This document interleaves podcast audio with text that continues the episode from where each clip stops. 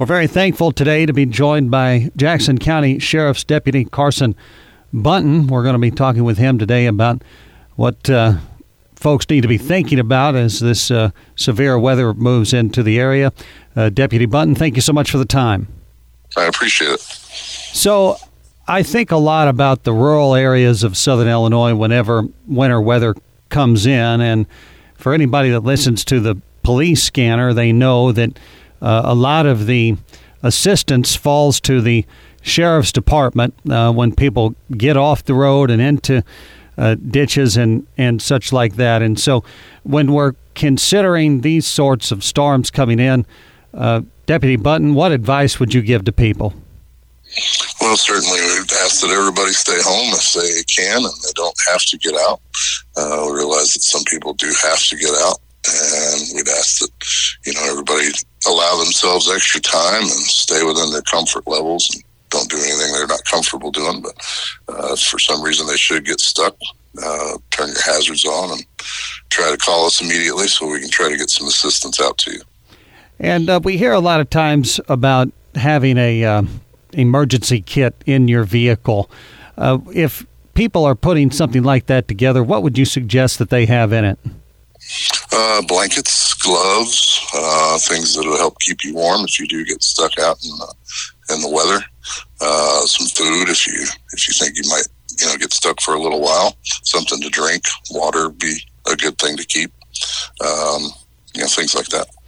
Is it simply people driving too fast for conditions that lead to most of the uh, situations where you find people uh, that are stranded for whatever reason?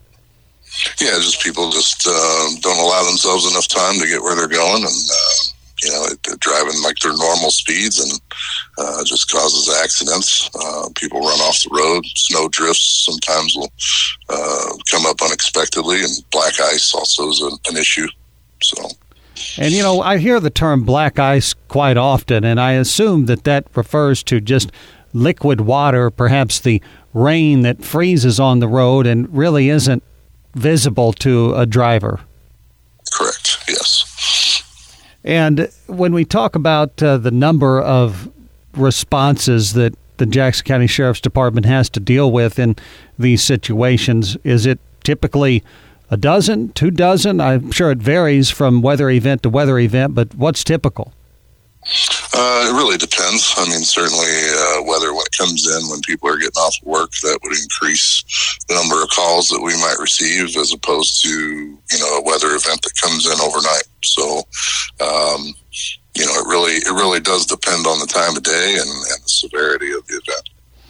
And the sheriff's deputies yourself, I assume that the vehicles that you're driving are uh, equipped to traverse the roadways uh, in ways that perhaps other vehicles are, are not? Are you using any special equipment uh, as you come into these types of situations?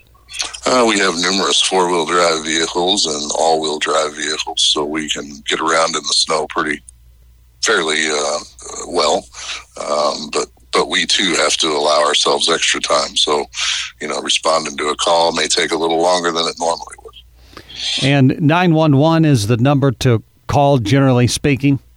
Yes, or you can call our 618 684 2177 number as well if it's not an emergency. But uh, certainly, if it's an emergency, 911 is the best one to call.